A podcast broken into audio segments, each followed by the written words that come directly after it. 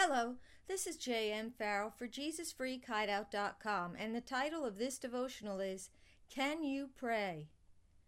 Once, when I was confessing my sins to the Lord and telling Him how powerless I felt to overcome my sinful behavior, I heard Him ask, Can you pray? I immediately felt convicted and knew in my heart what He was trying to tell me. The truth of the matter was that I was not completely helpless in my sinful state. God had provided me with a powerful weapon that I could make use of, no matter how inadequate I felt. And it was a simple thing called prayer. Jesus told his disciples, Watch and pray so that you will not fall into temptation. The spirit is willing, but the body is weak. Matthew 26:41. In fact, in numerous places throughout the Gospels, Jesus instructs us to use prayer as a means of overcoming temptation. He even specifically teaches us to pray, Don't let us yield to temptation, but rescue us from the evil one. Matthew 6:13. I know what it's like to struggle with temptation and sin, sometimes for years. Often we feel like we're out of control and we can see no way out of our situation but I also know what it's like to experience God's supernatural power to heal and deliver. One important part of our ultimate deliverance is confession and repentance.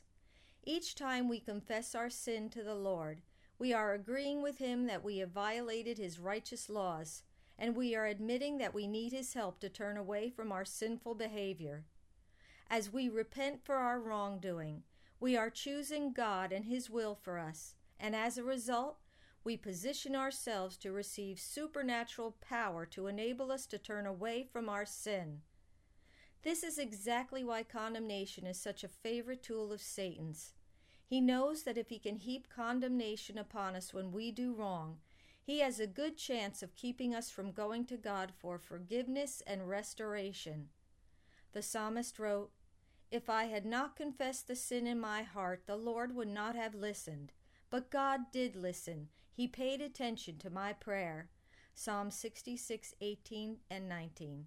While it's true that our sin can hinder our fellowship with the Lord, it's also true that a sincere sorrow for our sins can restore it. The Bible is filled with Holy Spirit inspired prayers we can pray for our deliverance. One of my personal favorites is Psalm 143:10. Teach me to do your will, for you are my God. May your good spirit lead me on level ground. Another one is Psalm 51 10 and 12. Create in me a new clean heart, O God, filled with clean thoughts and right desires. Restore to me again the joy of your salvation and make me willing to obey you. Praying scripture based pleas like these can fill us with a fresh sense of hope. Making positive confessions of faith can also be very helpful. The apostle Paul declared, "I can do all things through Christ who strengthens me." Philippians 4:13. When I'm feeling defeated and I confess this scripture, it reaches down into my soul and lifts me up. Most of all, we must remember that we are never alone in our struggles against sin. Hebrews 2:18 says of Jesus, because he himself in his humanity has suffered in being tempted, tested, and tried. He is able immediately to run to the cry of, assist, relieve those who are being tempted and tested and tried, and who therefore are being exposed to suffering. If we will turn to the Lord in our struggles, if we will depend on His strength rather than our own, and if we will believe that He is willing and able to help and change us, our ultimate victory is assured. Never give up. The devil is a powerful enemy, but your prayers for deliverance have even greater power. Keep praying and believing, and the day will surely come when you will experience for yourself the blessed freedom that only Christ can give. Lord, I know that though you don't ever expect me to be perfect, you do expect me to always be pressing toward the mark.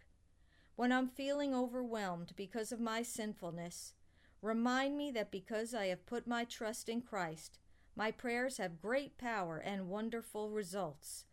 Thank you that you've begun a good work in me, and you will continue it until Jesus returns. Amen.